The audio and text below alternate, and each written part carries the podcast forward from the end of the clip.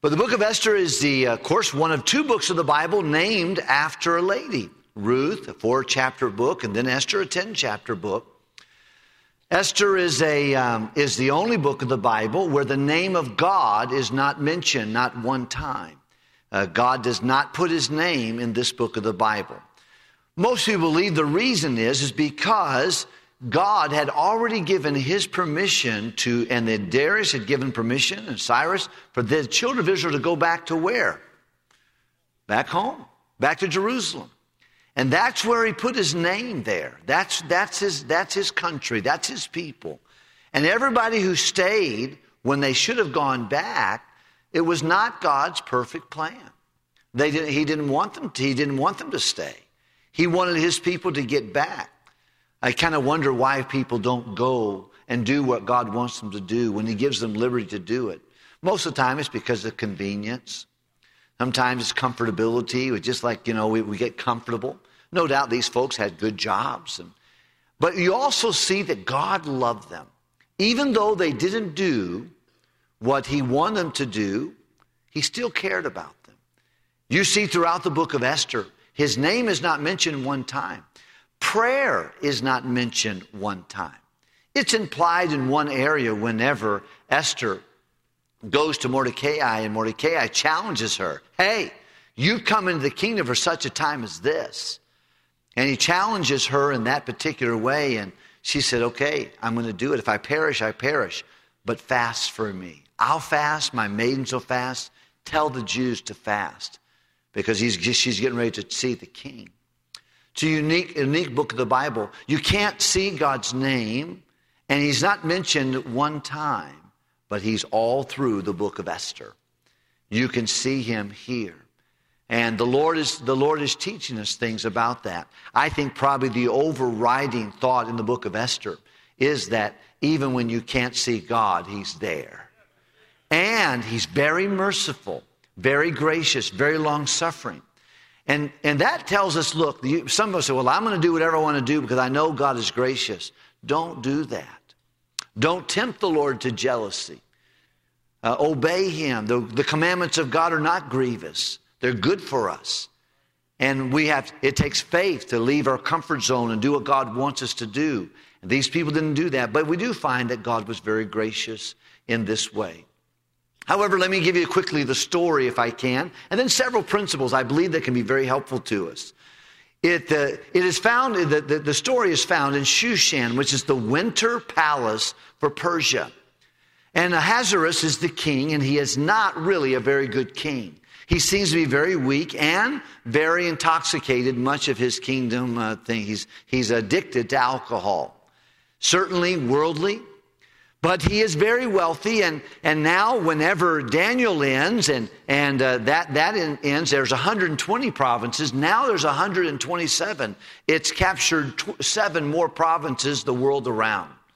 And Ahasuerus is, is excited. He brings in all of his leaders into Shushan in the winter time, and they, for a, they stayed there for six months. And the last seven days, he adds a big drunken festival. He brings in alcohol and begins to intoxicate himself and all the men there. At the same time, Vashti, his wife and the queen, has a party for the ladies. They all, uh, they, they, they're, they're separate parties, and seven days into it, the alcohol has created lots of other immoral thoughts, no doubt, but Ahasuerus said, You know what? I'm going to have my beautiful queen come and show off in front of all these drunken men. She balked. She said, No, I'm not. I'm not coming over there and showing off in front of a bunch of drunks. And it ticked him off, made him very angry. As a result of that, the king, the, the, uh, the king's leader said, Hey, you got to do something about that. If, if they find out that she doesn't listen to you, my wife won't listen to me. and you got to stop it. And, and they quickly, because of anger, he, he removed her from being the queen. Removed her from being the queen, and he uh, now is without a queen for at least four or five years. He doesn't have a queen. She's removed there. A couple things I want you to know in the book of Esther that we can learn real quickly about is that alcohol complicates life. Alcohol is all through the book of Esther. And every time it gets involved, people's discernment goes away, challenges happen. Uh, the place, the Bible says, whenever uh, they signed a decree against the Jews, that the king and Haman sat down to drink, but Shushan, the palace, and the community there was very perplexed. Alcohol complicates life. How many can think of a thing in your mind where alcohol has complicated someone you know and love? Anybody think about that? I certainly have. And I think about it all the time because it seems like it, it surfaces.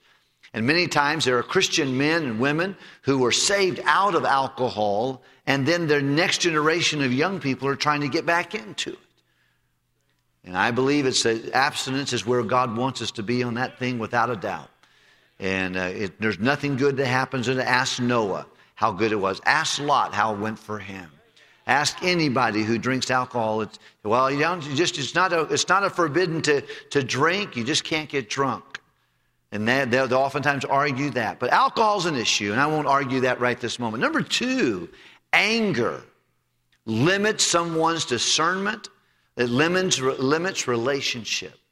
One of the things, if you read the book of uh, you read the book of Esther, you're going to find that anger surfaces, indignation, wrath.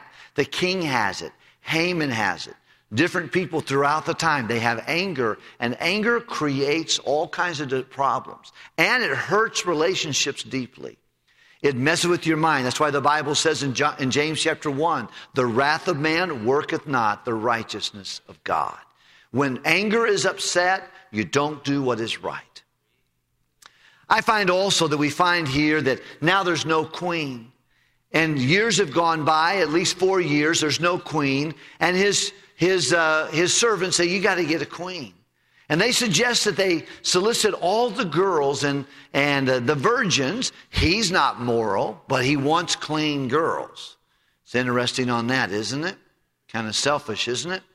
Nonetheless, he solicits virgins to come from all over his province, and they come, and it becomes somewhat of a contest. Come a, like a bachelorette thing or some kind of a contest. And but interesting enough, there's a man in the kingdom named Mordecai. Mordecai is a descendant of Saul's dad, Kish. He's from that lineage. He's a Benjamite. He has, he has been living probably for, and maybe even born in, uh, in, in, Israel, in uh, excuse me, in, in Persia. But he's been there.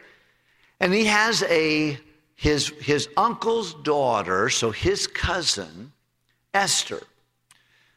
We don't know this from the scriptures, but we do know that his mom, her mom, and her dad are no longer able to be. Some folks believe his, his her dad died before she was born, and, and his mom, her mom died at childbirth. But he has nobody to take care of. No, she doesn't take care of it, and he takes on that responsibility. I want to just say to you here, I think a lesson we can learn from Esther is we ought to be very sensitive to the people that God's sensitive of. He is sensitive to widows and he's sensitive to fatherless children. And he's sensitive to the vulnerable. And I think all of us ought to be very sensitive to that. You ought to be very careful. And I'm glad that Mordecai, he could have said, you know what, I'm a busy man, I got lots of things to do, but he took this little girl, and the Bible says he, he raised her like he was his own. There, that's why I love bus ministries, because oftentimes people in the bus ministry are helping people who don't know what it means to be loved who do not know, I just heard a tragic story just a few moments before I came out here this evening of a little girl who was taken advantage of by a, um, um, a lady's boyfriend. And just listen to her story and, and uh, finding out what happened, and just my heart is so grieved. So grieved. However, there was a man who stood up and he, took, he stepped in when other people stepped out. A beautiful testimony and things that we ought to do as God's people. James tells us pure religion undefiled is to bridle your speech. Number two, be benevolent in your spirit. Care for the widows and the fatherless in their affliction. And then to keep yourself unspotted from the world. You want to be a good Christian? Bridle your speech. Be benevolent in your spirit. Be a giving person. And then make sure that you are blameless in your separation from the world. That's exactly what happened there. Nonetheless, uh, this young, this, this man, knew that he had a beautiful girl. She was beautiful. And he enrolled her into that contest. She was immediately given seven ladies who would take care of her and a year to beautify herself.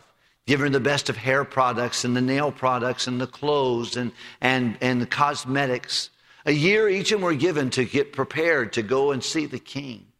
Interesting thing that whenever she came, all the other girls came with her, but the Bible tells us that the man who was in charge of the project, the chamberlain, the eunuch that was in charge of the project, project he said to he said of her that she required nothing more than was given to her.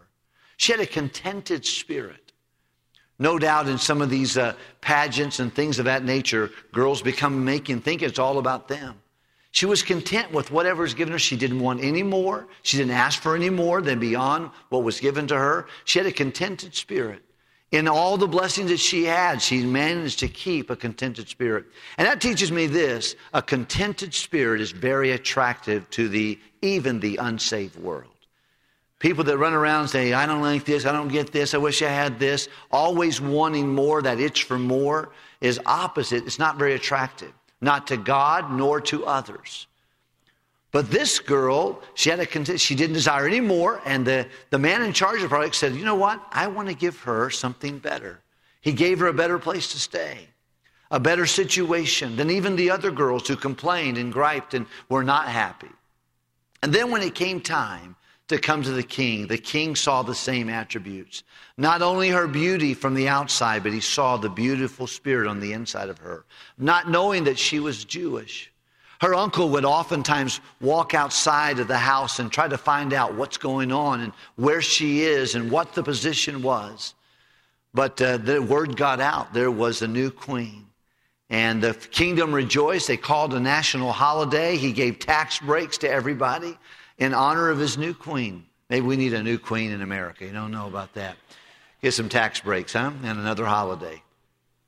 Nonetheless, he, he got excited and gave him a great, great time. And now, uh, now time has gone by. Five more years have gone by. And there's another guy in command. His name is Haman.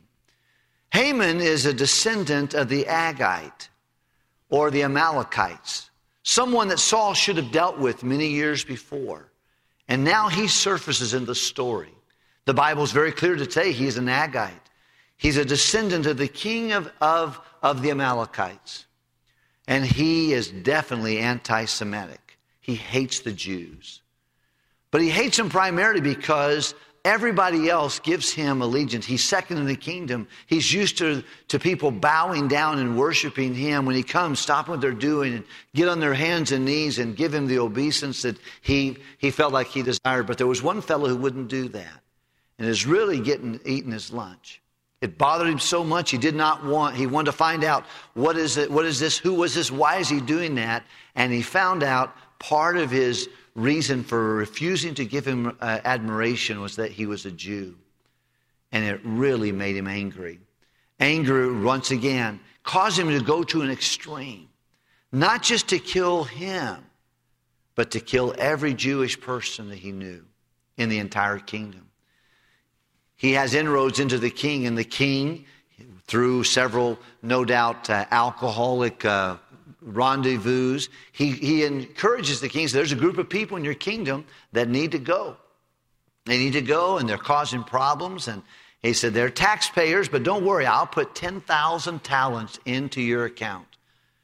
We got to get rid of them. And the king signed it off and said, that's fine.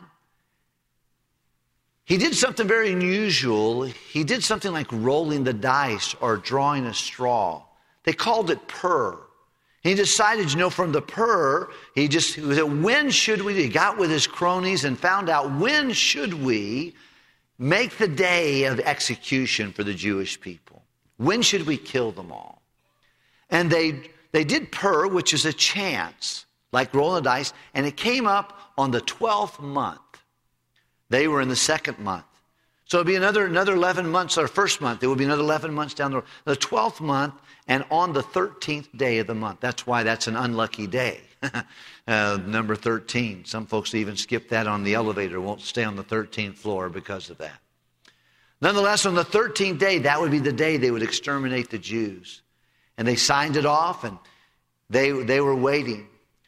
Well, when the, when the message got out that they had 11 months to live and there's going to be a, a mass execution of the Jewish people in the world and the 127 provinces.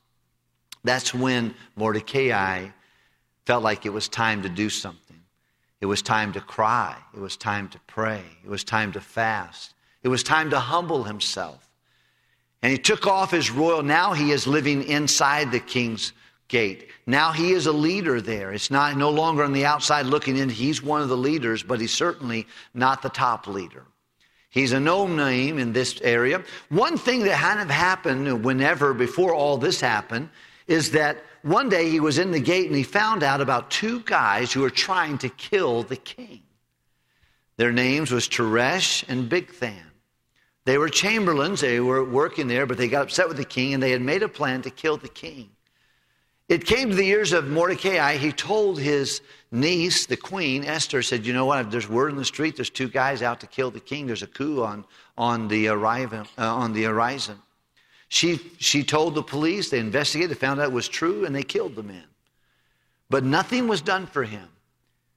He had saved the king's life, but there was absolutely nothing that came about on that situation.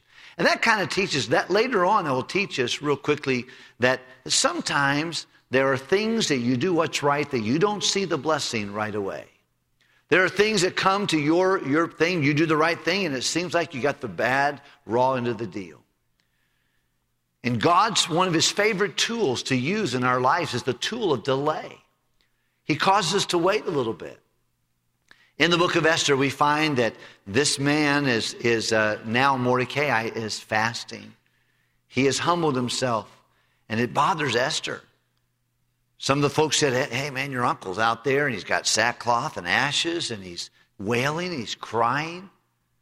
She sent out clothes for him and said, Uncle Mordecai, get your clothes on. Don't, don't do this. It's embarrassing. What are you doing? And she got word back to he got word back to her, hey, this is serious. And you need to do something about it. She said, I can't do something about it. The king, I haven't, the king hasn't called for me in 30 days. I can't just walk in and see him. When I come to see him, if I don't get a reception from him, he'll kill me right then. If he doesn't lift that golden scepter and let me touch the top of it, I'm dead.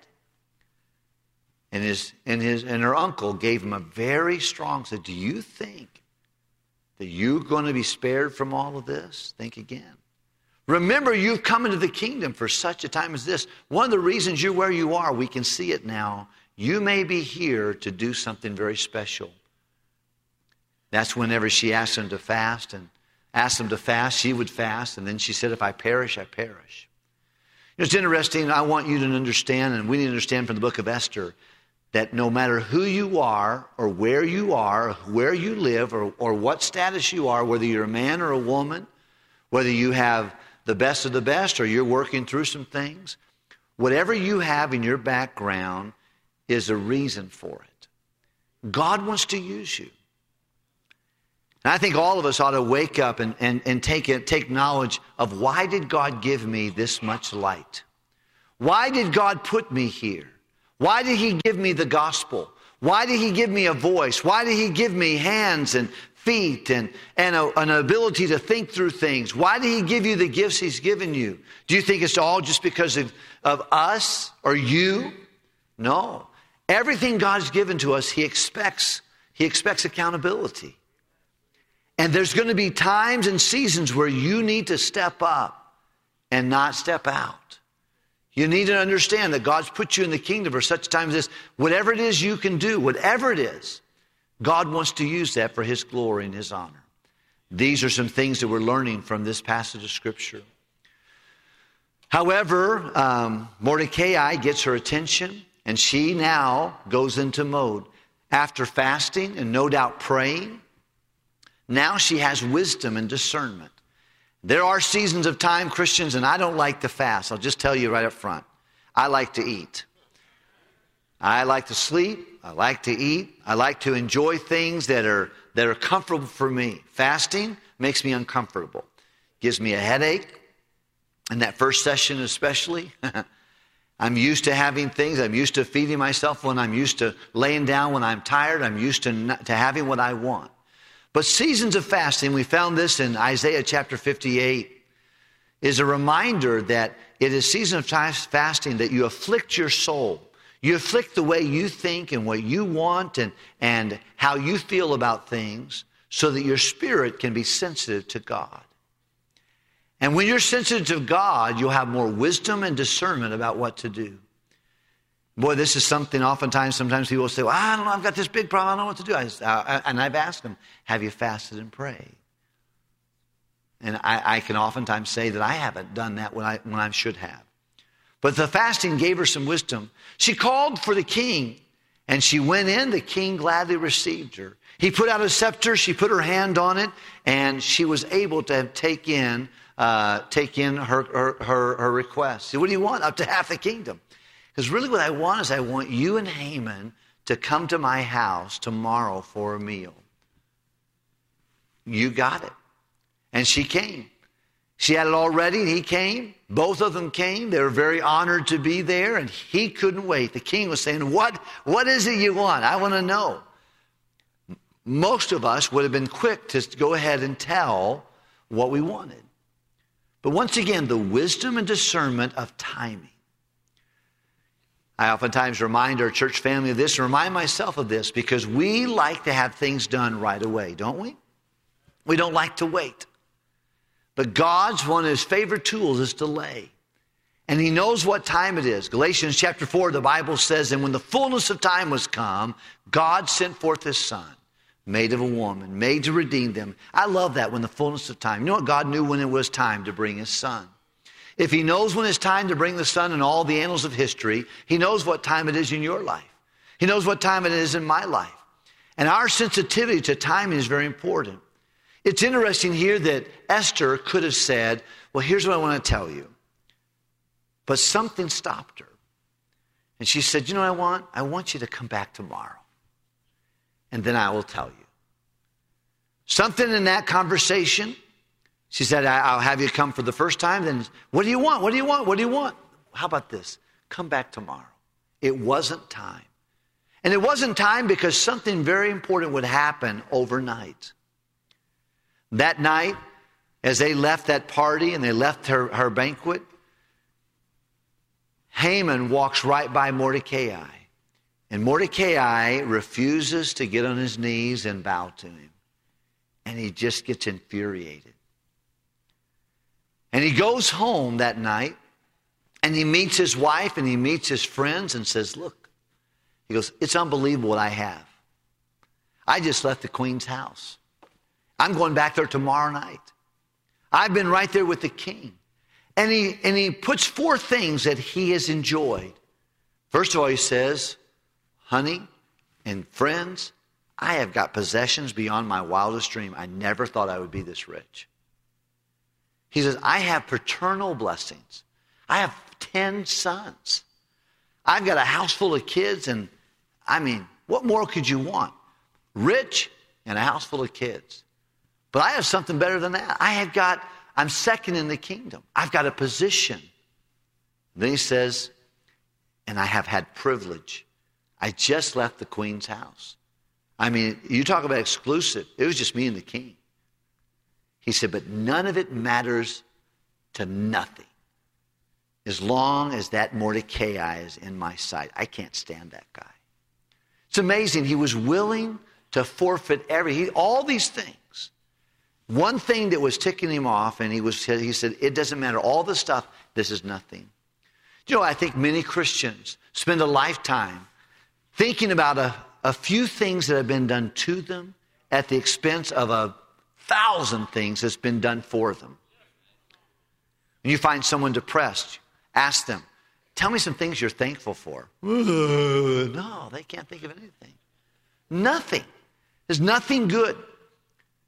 Boy, I remember sometimes trying to tell them this. Saying, Pastor, I, I don't want to hear that. I'm telling I got some problems, man. And they tell me all the problems they've got. And it's usually very small compared to all the blessings they had. Boy, Haman had some issues. Envy, jealousy, pride is going to be sabotaging his life. All the blessings he would have in his possessions, his paternal blessings, his, his position, his privilege, all that, he says nothing. And at that night, his wife and his friends said, You know what you ought to do? You're in with the king. Kill the guy. Kill him. Build a gallows in the back of your yard. And go in tomorrow morning and tell the king, man, this guy's ticking you off and he loves you.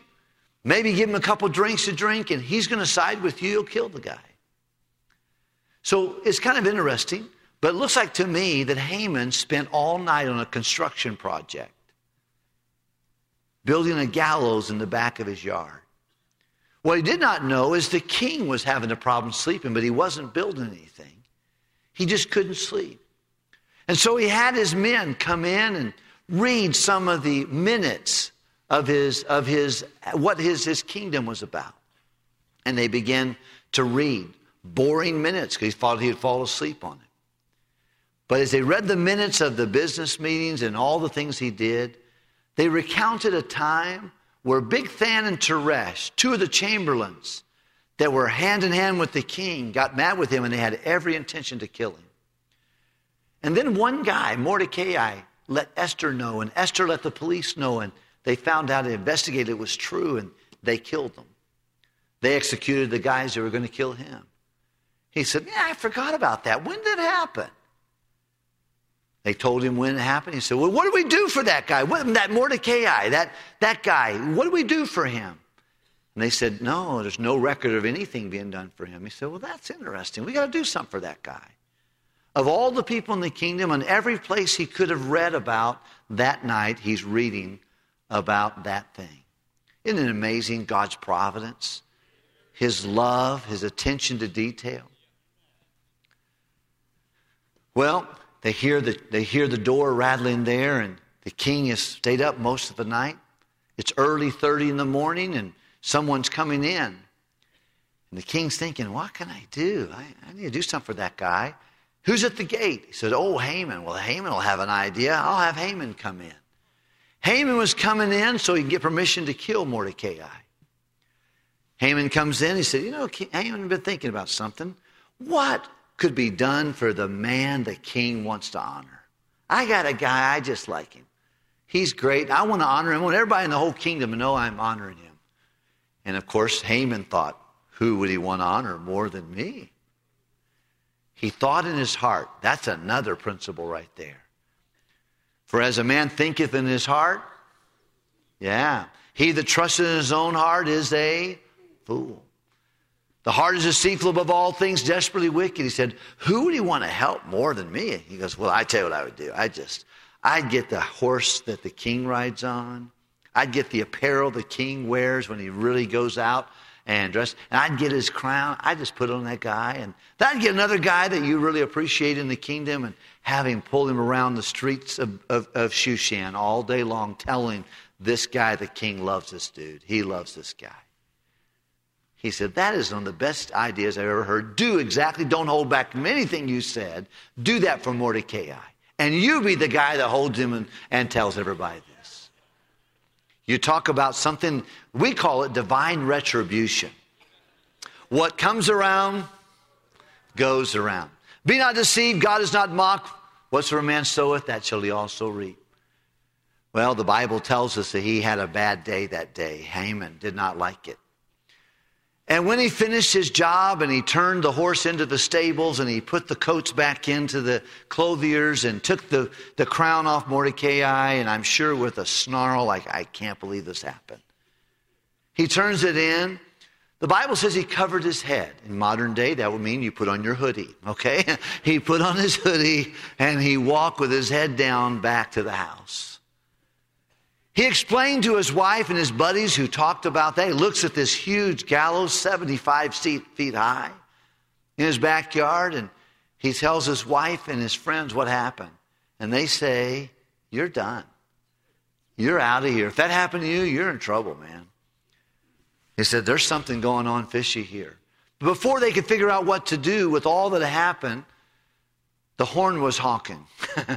it was time to go back to the meal they went to the meal and he got out there and he went to see the, the queen and the king. It had been something he was so honored to go to, and now his head is spinning. He's had a terrible day. And he goes in to see the, the king and the queen, and The king just said, I can't take it. I didn't know. What do you want? What is it you called me to do? And then she begins to tell her problem. She said, There's a man in the kingdom that wants to kill me, wants to kill my people. And uh, he said, who, who would want to do that? And he said, This wicked Haman. I don't know all that happened there, but the Bible says that the king was so flustered, he went out into the garden and walked around. He was so mad. In the meantime, Haman is begging for his life. He is begging for his life, and he finds himself, and probably they're not sitting at tables and chairs like you would do in a meal. They're sitting on little couches and laying out. And he finds himself at the feet of Esther, begging for his life, asking for petition and intercession. And when he comes back in, the king sees him there and says, Oh, you want to force the queen. And before he could get that out of his mouth, they covered his head for the last time. And on the way out, one of the chamberlains says, Well, there's a beautiful tall gallows in his backyard. He said, Go hang him on it. Everything changed that night. It changed because God had a plan and God preserved his people. Divine retribution is there, lots of things we can learn. The conclusion of the story will end up that there has been a law that has been given. The law has been given. It's the law of the Medes and the Persians. So it can't be, it can't be revoked. You might remember when Daniel was put into the lion's den, there was a law of the Medes and the Persians that he could not worship any other God. He did it and he had to go to the crime. The king tried every way, got it with every attorney, trying to get it. He knew it, you can't release it. There's a law that was given. So it was not going to be possible for them. The, he quickly gives Mordecai the kingdom. He's number two in the kingdom. Esther is certainly, there's a lot of still petitions. She said, King, what can I do with my people? What can we do? Because we're just a few months away from them being exterminated from every province. The law has been given. So I can't change the law, but how about making another law? a law in which they can defend themselves on that day. If anybody wants to come against them on that day, the Jews are allowed to, to fight and defend their property, defend their person. Now they give a next law, law that came by the grace of the king. When I think about that, I think about you and I. Without Christ, we are condemned to die. That first law the law of the Lord is perfect. It converts the soul, can completely understands us. We're in trouble. We're under condemnation.